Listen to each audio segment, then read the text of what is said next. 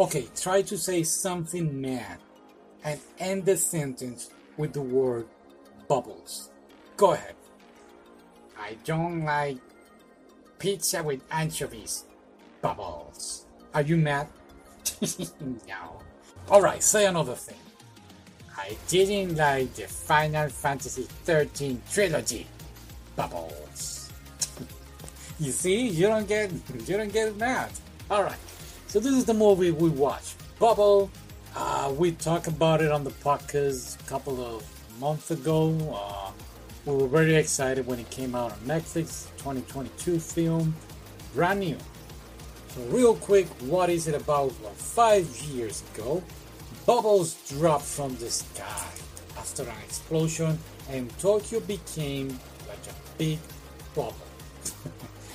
of course, all the bubbles in the world disappeared except Tokyo, and Tokyo became like this main center of the bubble world. And everybody decided to abandon Tokyo, and now is all ruins and bubbles and pretty cool the visuals are amazing. I really love the visuals. The music are is just great, great for for listening and study with the music or get some inspiration.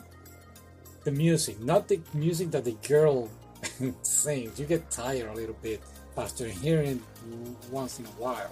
But of course, the people that are now living here in Tokyo, most of it are young kids being abandoned by the parents or uh, foster children. So they are living here and they're competing against each other. It's just a silly game of jumping from one point A from point B and take the other team's flag. Um, just like playing uh, video games. Yeah, but in life. And of course, some of them can jump in the bubbles like they're uh, floating or jumping with this pretty cool ability. And this is where our main character, Hibaki, goes in one of these competitions, goes and he fails in the water and gets rescued by the Little Mermaid. No, by Yuta.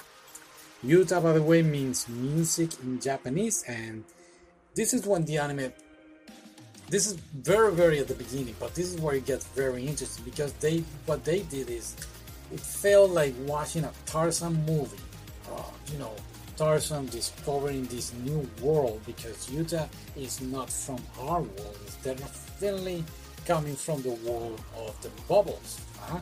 and now she's going to discover more and more about our world and little by little, yeah, we get to understand that she is actually coming from this other universe. And our main character, he, Baki, I almost forgot his name, which by the way has this hypersensibility with uh, audition, gets to understand her better, and both of them feels very comfortable with each other. So it's a very nice love story between our main characters, and at the same time trying to unravel this whole mystery with the bubbles.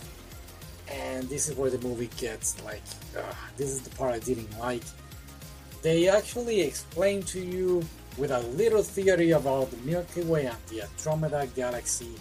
Uh, came up with this idea and this is the main reason at the end of the film they explain why the bubbles came to our world. Uh, I guess I didn't get that part honestly, and I watched it twice.